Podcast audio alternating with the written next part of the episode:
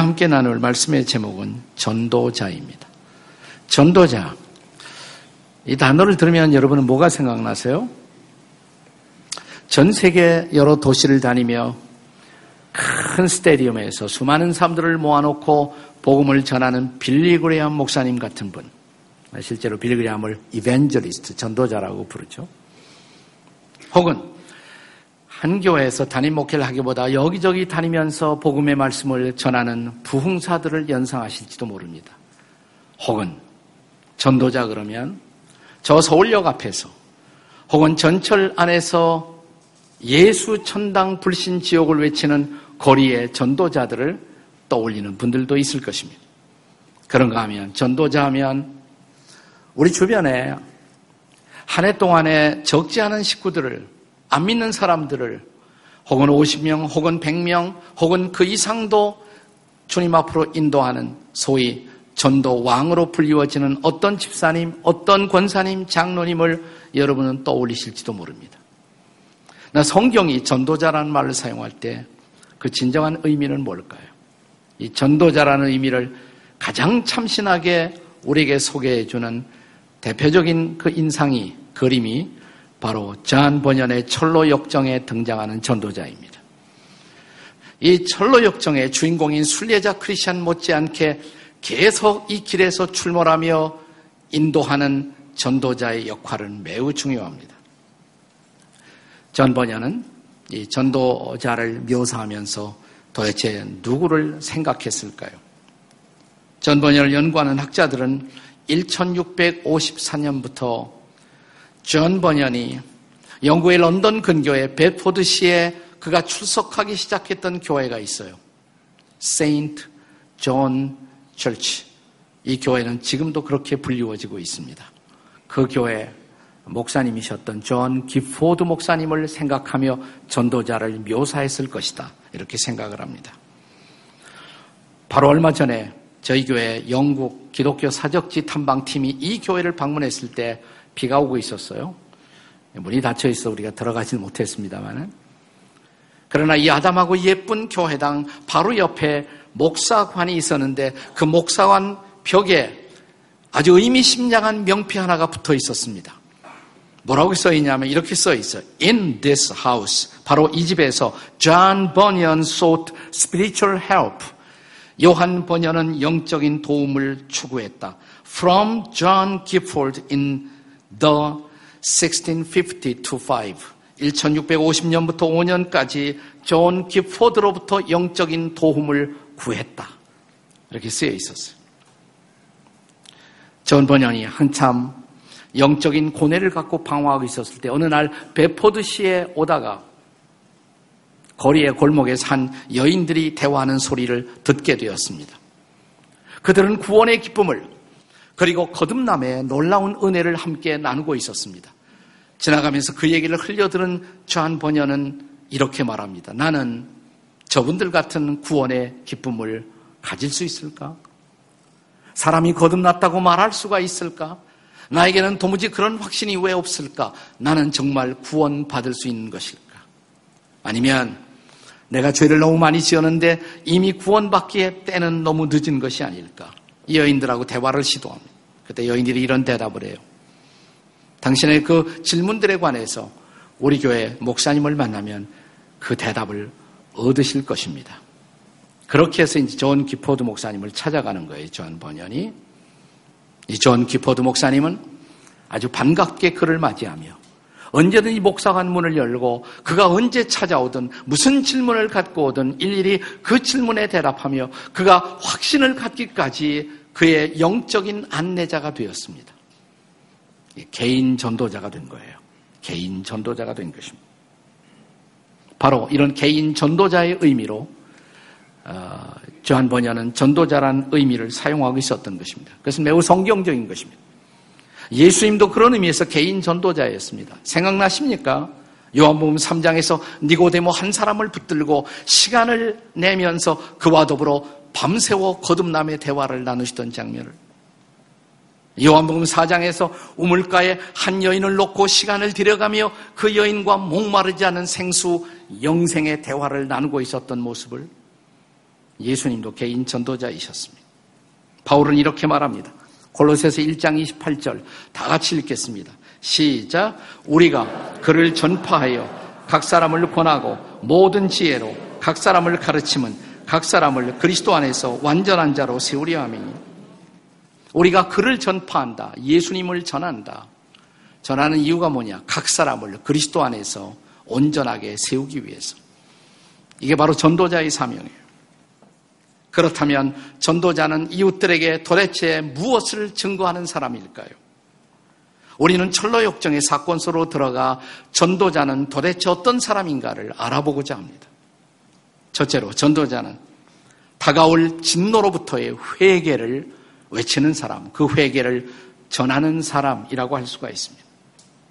자, 철로역정의 주인공 순례자 크리스찬이 성경을 읽고 나서 마음의 죄책을 느낍니다. 나는 이제 어떻게 할 것인가? 그 순간부터 죄와 구원이라는 두 가지의 무거운 주제가 이 주인공의 마음을 사로잡습니다. 마침내 그는 빌리포의 감옥의 간수처럼 내가 어떻게 하여야 구원을 얻을 수가 있습니까? 라는 부르짖음을 토해내게 됩니다. 이때 이 사람 앞에 다가온 사람, 그를 만나준 사람이 바로 전도자였습니다. 전도자는 그에게 묻습니다. 당신은 왜 여기서 울고 있습니까? 저요, 제가 들고 있는 이 책을 읽다가 제가 죄로 말미암아 하나님의 진노를 피할 수 없이 하나님의 심판을 피할 수가 없다는 사실을 깨닫게 되었습니다. 지금 내 등에 짊어지게 된 이 무거운 죄는 저로 하여금 지옥으로 이끌고 말 것입니다. 이때 전도자는 자기가 가지고 있던 두루마리 양피지 성경을 피면서 마태복음 3장 7절의 말씀을 보여줍니다. 여기 말씀을 보십시오. 여기 보시면 임박한 진노를 피하라고. 진노를 피하십시오. 피하기 위해서는 지금 서 있는 그 자리를 떠나셔야 합니다. 그리고 이제 하나님이 인도하시는 진리의 길로 떠나셔야 합니다. 당신의 발걸음을 돌이켜 이제 시온의 성을 향하여 가십시오. 그것이 바로 회개인 것입니다. 회개란 말은 히라보로 메타노이아라고 부릅니다. 근데 이 단어의 본래의 뜻은 방향을 돌이킨다, 방향을 전환한다 이런 뜻을 갖고 있어요. 그대로 가면 안 된다는 거예요. 그대로 가면 파멸입니다. 그대로 계속가면 멸망입니다. 돌이켜야 합니다. 죄의 삭은 죽음이고 하나님의 진노이며 파멸과 지옥이기 때문입니다. 걸어가던 인생의 길에서 방향을 돌이켜야 하는 것입니다. 그것이 바로 회개의 뜻인 것입니다. 저는 여러 해 전 일본의 온천지대 베푸라는 도시가 있는데 거기 가서 일본 목회자들과 함께 컨퍼런스를 인도한 적이 있습니다. 그때 일본 목회자들이 모였을 때 중요한 토론의 주제가 뭐냐면 한국 교회 크리스천들은 그래도 열심히 전도하는데 왜 도대체 일본 교인들은 전도하지 않는가? 이것이 일본 목회자들의 토론의 주제였습니다. 마지막 날 저에게 그 대답을 갖고 왔는데 제가 예상한 대로였어요. 예상한 대로. 네, 그럴 줄 알았습니다. 여러분, 일본 사람들이 속은 어떤지 몰라도 겉으로는 굉장히 친절하죠. 맞습니까? 틀리지 않죠? はい, はい, そうですか 얼마나 친절해 보여요. 네, 속은 잘 모르겠어요. 어쨌든. 네, 그러한 일본인들은 남에게 피해를 끼치게 하기 위해서, 남에게 예의에 어그러지지 않기 위해서 너무 남들을 의식한 나머지 남들에게 피해를 끼치지 않기 위해서 차마 말을 하지 못하고 차마 접근하지 못한다는 것이에요. 그래서 전도하지 못한다는 거예요. 제가 그래서 그 컨퍼런스의 마지막 폐회 예배에서 거기 뭐 일본 목회자들에게 이런 도전을 했습니다. 여러분, 제가 이 온천 도시에 베푸에 와 보니까 도처에 지옥이 많더군요. 실제로 그 펄펄 끓어오르는 용암천들이 많이 있는데 거기다 다 지옥이라는 이름을 붙여놨어요. 해지옥, 산지옥, 애기지옥, 늙은이 지옥, 별지옥이 다 있어 거기 가면. 여러분 그런데 이런 광경을 한번 상상해 보십시오. 어느 술 취한 사람이 비틀거리며 지금 펄펄 끓고 있는 용암을 향해서 다가가고 있다고 하십시다. 내가 그 사람의 프라이버시를 건드리지 않기 위해서 그 사람의 피해가 되지 않기 위해서 그가 저 용암 속으로 걸어 들어가도록 그대로 버려 두어야 할까요? 아니면 조금 신뢰가 되지만 조금 무례해 보이지만 그가 가는 길을 막고 선생님 돌아서셔야 합니다. 그대로 가시면 파멸입니다. 멸망입니다. 돌아서세요. 이렇게 말해야 합당하지 않겠습니까? 그게 바로 회개인 것입니다. 기독교는 회개의 복음과 함께 출발하는 것입니다. 전도자가 전해야 할, 전달해야 할 첫 번째 메시지, 방향을 전환하십시오. 그대로 가시면 안 됩니다. 방향을 돌이켜 하나님이 보여주시는 그 길로 가십시오. 이게 전도자가 전해야 할 첫 번째 메시지인 것입니다. 철로 역정의 주인공 크리스찬은 이 말씀을 듣고 자기가 지금까지 살아왔던 멸망의 도시를 떠납니다. 그리고 하나님이 예비하신 천성의 도시, 그 도시를 향해서 삶의 방향을 바꾸어 출발합니다. 이것이 진지한 신앙생활의 시작인 것입니다. 전도자는 바로 그 메시지를 권하고 전하는 사람입니다. 전도자는 누구입니까? 자, 이 전로역정에 의하면 두 번째로 전도자는 좁은 문으로 들어가는 것을 권하는 사람이에요. 좁은 문으로 들어갈 것을 권하는 사람입니다. 자, 이 전도자의 메시지를 듣고 주인공인 수레자 크리스찬은 다시 이렇게 묻습니다. 그러면 이제부터 저는 여기서 어디로 가야 합니까? 방향을 돌이켜 떠나야 한다고 그러는데 어디로 가야 옳습니까? 자, 다시 이때 전도자가 등장합니다. 제가 이 존 번연의 고향 도시에 가보니까 이 전도자의 그림을 아주 잘 그려놓았어요. museum에 박물관에 들어갔을 때 이 그림이 우리를 기다리고 있었습니다. 지금 등에 짐을 짊어지고 있는 사람이 주인공 크리스찬입니다. 옆에 그를 향해서 가리키고 있는 사람이 바로 전도자예요. 저기 불빛이 보이지 않습니까? 불빛이 보이세요? 안 보이십니까? 네, 불빛이 보이시죠? 그 불빛을 따라가면 좁은 문에 도달하십니다. 그리로 들어가셔야 당신은 구원의 길로 생명의 길로 갈 수가 있습니다. 제가 저한 번연이 사역하던 또 교회를 갔더니 교회 안에도 스테인 글래스가 있었어요. 거기에도 같은 그림이 그려져 있었습니다. 자, 거기에도 자, 주인공 수레자 크리스찬이 짐을 지고 있습니다. 옆에서 가리키고 있는 사람. 저기 저 불빛을 따라가시면 당신은 좁은 문에 도달할 것입니다. 그 문을 두드리고 통과하십시오. 오늘 본문의 말씀이 바로 그 말씀이 아닙니까? 마태복음 7장 13절, 14절의 말씀입니다. 우리 다 같이 읽겠습니다. 시작. 좁은 문으로 들어가라. 멸망으로 인도하는 문. 크고 그 길이 넓어 거리로 들어가는 자가 많고 14절 생명으로 인도하는 문은 좁고 길이 협착하여 찾는 이가 적음이니라. 여기서 좁은 문을 우리 주님은 어떤 의미에서 사용하셨을까요? 그 문이 들어가기 어려워서 좁은 문이라고 했을까요? 아니에요. 좀 더 자세히 본문을 읽어보시면 그 좁은 문으로 들어가는 사람은 적다는 것입니다. 그래서 좁은 문이라는 것입니다. 적어요. 반면에 넓은 문을 통과해서 넓은 길로 가는 사람은 매우 많다는 것입니다. 진리는 반드시 다수의 선택이 아니라는 것입니다. 어쩌면 그것은 소수의 사람만이 두드리는 문일 수도 있습니다. 그래서 그 문은 좁은 문이라고 말하는 것입니다. 때로 내가 선택한 이 길을 내 가족들도, 내 친구들도, 내 이웃들도 경멸할 수가 있습니다. 그래도 나는 그 길로 가야 합니다. 왜냐하면 그 길이 생명의 길이고, 그 길이 구원의 길이고, 그 길이 영생의 길이기 때문에 그렇습니다. 그렇다면 도대체 왜 수많은 사람들은 이 좁은 문을 통해 가는 생명의 길을 거부하고 있을까요? 간단해요. 지금까지 살아왔던 내 길의 방식, 내가 걸어왔던 모습이 편한 거예요. 내가 지금까지 살아왔던 삶의 방식이 나에게 익숙하고 편한 거예요. 아, 바꾸기가 싫은 거예요. 교회는 나와 있습니다.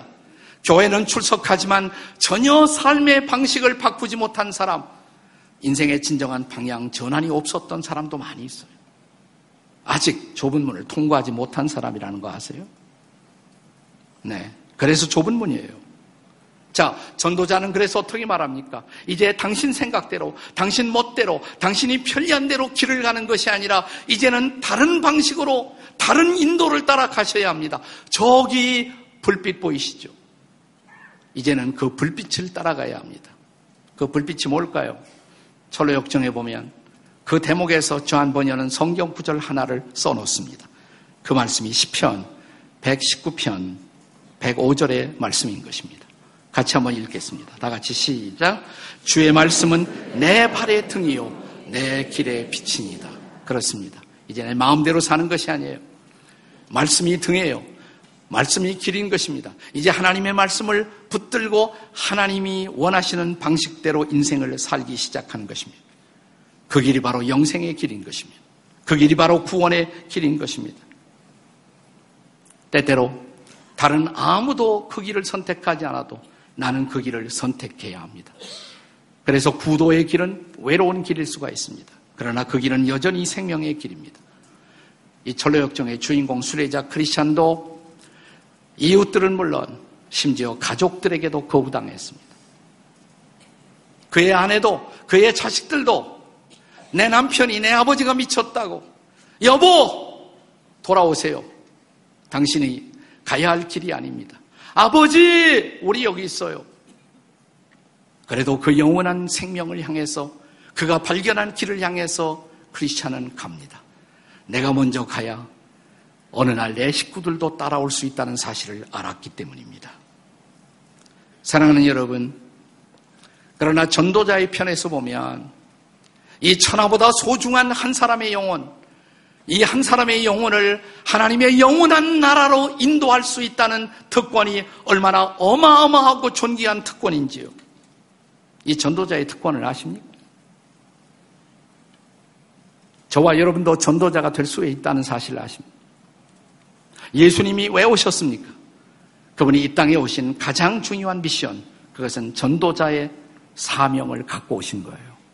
우리가 잘 아는 누가복음 19장 10절의 말씀을 다시 한번 읽겠습니다. 다 같이 읽겠습니다. 시작. 인자가 온 것은 잃어버린 자를 찾아 구원하려 하십니다. 인자, 사람의 아들. 그는 하나님의 아들이셨습니다. 하나님의 아들이 사람의 아들이 되어 이 땅에 오신 것, 잃어버린 자를 뭐예요? 찾아 구원하기 위해서인 것입니다. 여러분, 예수님은 시시때때로 많은 군중들 앞에서 많은 사람을 대상으로 하나님 나라의 복음을 선포하셨습니다. 그런 의미에서 예수님은 공적인 전도자, 일종의 public evangelist라고 할 수가 있어요. 그러나 이것이 예수님의 모습의 전부가 아니에요. 그러나 예수님은 더 많은 시간을 한 사람을 붙들고 시간을 보내십니다. 요한복음 3장처럼, 요한복음 4장처럼. 자, 여기 전도자 예수님의 모습을 가까이 가서 좀 더 우리가 면밀하게 관찰해 볼까요? 저는 전도자 예수님의 모습을 요한복음 3장, 그리고 4장처럼 잘 보여주는 본문이 없다고 생각해요. 자, 요한복음 3장에는 한 남자가 등장합니다. 그 남자를 붙들고 밤이 늦도록 예수님은 거듭남의 대화를 나누십니다. 4장에 보면 우물가에서 한 여인을 붙들고 오랜 시간 그는 영생의 대화를 나누고 계십니다. 그는 남자도 여자도 차별 없이 예수 그리스도는 그의 구원의 복음을 나누어 전하기를 기뻐하셨습니다. 자, 3장에 나타난 이 남자의 이름은 뭐예요? 네? 니고데모. 그러면 4장에 등장하는 여자의 이름은 뭡니까? 사마리아가 이름은 아니죠, 여자 이름은. 지역 이름이지. 네, 이름조차 모를 여자. 이름은 있었겠죠. 그러나 누구에 의해서도 기억되지 못하는 이름 없었던 이 여인. 예수님은 이름이 당당한 사람에게도 그러나 이름조차 기억되지 못하는 사람에게도 동일하게 차별 없이 복음을 전하십니다. 자, 이 3장의 니고데모의 직업은 뭐였습니까? 관원. 일종의 국회의원이라고 할 수가 있어요. 당당한 사회적 어, 권세를 지닌 사람이었어요. 4장의 사마리아 여인의 직업은 뭘까요? 남편 바꾸는 걸까요? 그게 직업일까요? 네. 그래서 어쨌든 사람들에게 소외되고 있었던 사람, 사회의 얼굴을 내밀 수 없었던 사람, 그래서 사막지대 아무도 물길로 오지 않는 정오의 뜨거운 시간을 선택해서 혼자 외롭게 우물가에 찾아왔던 여인. 예수님은 사회적으로 당당한 지위에 있는 사람에게도 사회적으로 소외된 여인에게도 그러나 동일하게 복음을 전하셨습니다. 자, 3장의 니고데모의 경우에는 그가 자발적으로 예수님을 찾아왔어요. 질문을 갖고 찾아온 것입니다. 그는 준비된 영혼이었어요. 그러나 사장의 사마리아 여인의 경우에는 예수님이 먼저 우물가에 도착해서 이 여인을 기다리고 있었습니다. 준비된 영혼에게도 준비 없었던 사람에게도 예수님은 동일하게 그리스도의 복음을 전하고 계셨습니다. 3장의 니고데모와 나누었던 대화는 거듭남의 대화. 사람이 어떻게 거듭날 수 있는지. 4장의 사마리아 여인과 나누었던 제목은 목마르지 않는 생수. 영생의 생수에 대한 대화를 나누십니다. 거듭남도 영생도 결국 구원이라는 커다란 주제 안에 포함되는 것입니다. 예수님은 한 사람, 한 사람, 한 영혼, 한 영혼, 그가 누구이든 그를 붙들고 시간을 내어서 그를 구원의 길로 인도하기 위해서 기꺼이 시간을 내셨던 개인 전도자이셨다는 사실입니다. 여러분, 예수님과 사마리아 여인의 대화의 절정이 뭐라고 생각하세요? 대화의 절정. 마침내 이 여인이 예수님을 그리스도로 깨닫는 순간 절정이죠. 내가 바로 메시아라고 그리스도라고 아 당신이 그리스도라고 예수님을 그리스도로 예수님을 메시아로 예수님을 구세주로 발견하는 놀라운 순간이야말로 이 여인과 예수님의 대화의 클라이맥스 절정이라고 할 수가 있어요. 그러나 거기서 대화가 끝나지는 않습니다. 또 다른 하나의 절정이 기다리고 있습니다. 자, 예수님이 메시아임을, 예수님이 구세주임을 발견한 그 순간 이 여인은 물 길러 왔던 이 여인은 물동이를 버려두고 동네로 들어갑니다. 왜요? 자, 이 대목을 직접 여러분이 확인해 보시죠. 요한복음 4장 28절 이야 30절의 말씀입니다. 다 같이 읽겠습니다. 시작. 여자가 물동이를 버려두고 동네에 들어가서 사람들에게 이르되 29절 내가 행한 모든 일을 내게 말한 사람을 와서 보라. 이는 그리스도가 아니냐 하니 30절 그들이 동네에서 나와 예수께로 오더라. 자, 물길로 왔던 여인이 물길을 생각을 잊어버렸어요. 그만큼 예수님과의 만남은 충격이었습니다. 그리고 그는 동네로 들어가서 사람들을 지금까지 피해 다녔던 이 여인이 당당하게 사람들을 만나며 외칩니다. 내가 그리스도를 만났습니다.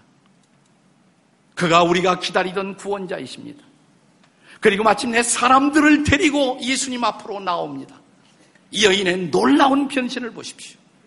사람들을 눈을 피해 다니던 어둠의 여인이 이제 전도자로 황홀한 변신을 시작한 것입니다. 이것이야말로 진정한 클라이맥스가 아니에요? 이 여인의 전도자로의 놀라운 변신에 이 아름다운 장면을 너무나 투명하고 아름다운 언어로 표현한 이예인 시인의 시를 소개하고 싶습니다. 제목은 우물가의 사마리아 여인처럼 들어보세요. 야곱의 우물에서 물을 깃던 사마리아 여인에게 당신이 한 것처럼 주님 제게도 당신이 먼저 한 잔의 물을 청하시듯 조용히 말을 건네 오시렵니까? 저는 죄인이기에 용기가 부족함을 당신이 아시오니 제가 누구인지, 당신이 누구인지, 우리의 만남이 무엇을 의미하는 것인지, 오늘도 직접 당신께 듣고 싶사오니 어서 말씀하여 주소서. 언제나 일상의 우물가에서 작고 초라한 두레박으로 당신께 물을 길어드린 저에게 이제는 두레박 없이도 물 깃는 법을 거듭 깨우쳐 주시렵니까? 당신이 깊고 맑은 우물 그 자체로 제 곁에 서신 순간부터 저의 매일은 새로운 축제입니다. 긴 세월 고여왔던 슬픔과 목마름도 제 항아리 속에 물방울처럼 일제히 춤추며 일어섭니다. 당신을 만난 기쁨이 하도 커서 제가 죄인임을 잠시 있더라도 용서해 주시겠지요. 주님, 당신을 사랑하는 기쁨은 참으로 감출 수가 없습니다. 물동이를 버려두고 동네로 뛰어나간 우물가의 여인처럼 저도 이제는 더 멀리 뛰어가게 하소서. 더 많은 사람들을 당신께 데려오기 위하여 그리고 생명의 물 이야기를 하기 위하여 이 아름다운 변신 전도자로의 변신 자 이것은 사마리아 여인이 그렇게 전도자가 될 수가 있었다면 여러분과 저에게도 핑계가 없다는 것을 아십니까? 빌리그레암처럼 수많은 사람 앞에 복음을 전하는 사람만 전도자가 아니라는 사실입니다. 내가 내 곁에 주님을 알지 못하는 그리고 복음을 듣지 못한 그리고 삶의 자리에서 아직도 방황하고 있는 어떤 한 영혼을 붙들고 뺨을 지새우며 혹은 땀을 뻘뻘 흘리며 성경을 열어 예수님이 우리의 구주이시고 그분이 우리의 생명이심을 말하는 순간 여러분과 저도 전도자로 주 앞에 설 수 있다는 사실. 믿으십니까? 전도자로 살고 계십니까? 그냥 구원만 받고 끝내시겠습니까? 아니면 우리도 물동이를 버려두고 동네로 갈까요? 전도를 할 줄 알아야죠. 그러니까 전도 포괄 훈련 받으시라고. 네, 우리 교회 제일 열심히 하는 분들 보면 이 전도 폭발 훈련 받고 나서는 다 변해요. 네. 얼마나 열심히 전도를 하는지 몰라요. 자, 우리는 이번 주간부터 시작해서 이미 벌써 시작했습니다만 여주로 그리고 국내외 여러 곳으로 흩어져 갈 것입니다. 아니, 지금 이미, 이미 중앙아시아에서 대만에서 여러 지역에서 내 이웃들을 붙들고 예수 그리스도의 복음을 전하기 위해서 땀을 흘리는 우리의 형제와 자매들이 있습니다. 당신도 그 자리로 나아가지 않으시겠습니까? 내가 주께 이미 받은 은혜. 그가 내 가란 목을 채워주셨고 생수를 부어주셨기에 그 영생의 생수를 마신 감동이 내 마음속에 있다면 이 물을 내 이웃들과 나누기 위해서 동네로 들어가서 내가 사랑했던 사람들, 아니 내가 몰랐던 사람들에게조차 예수님이 우리의 구원이라고 말하지 않겠습니까? 저와 여러분을 전도자로 소명하시는 이 순간 나는 이 소명 앞에 응답하는 지구촌의 성도들이 되시기를 주의 이름으로 축원합니다. 이 뜨거운 여름이 위대한 전도자로 우리를 사용하시는 하나님의 은혜를 목격하는 시간이 되시기를 주의 이름으로 축복합니다.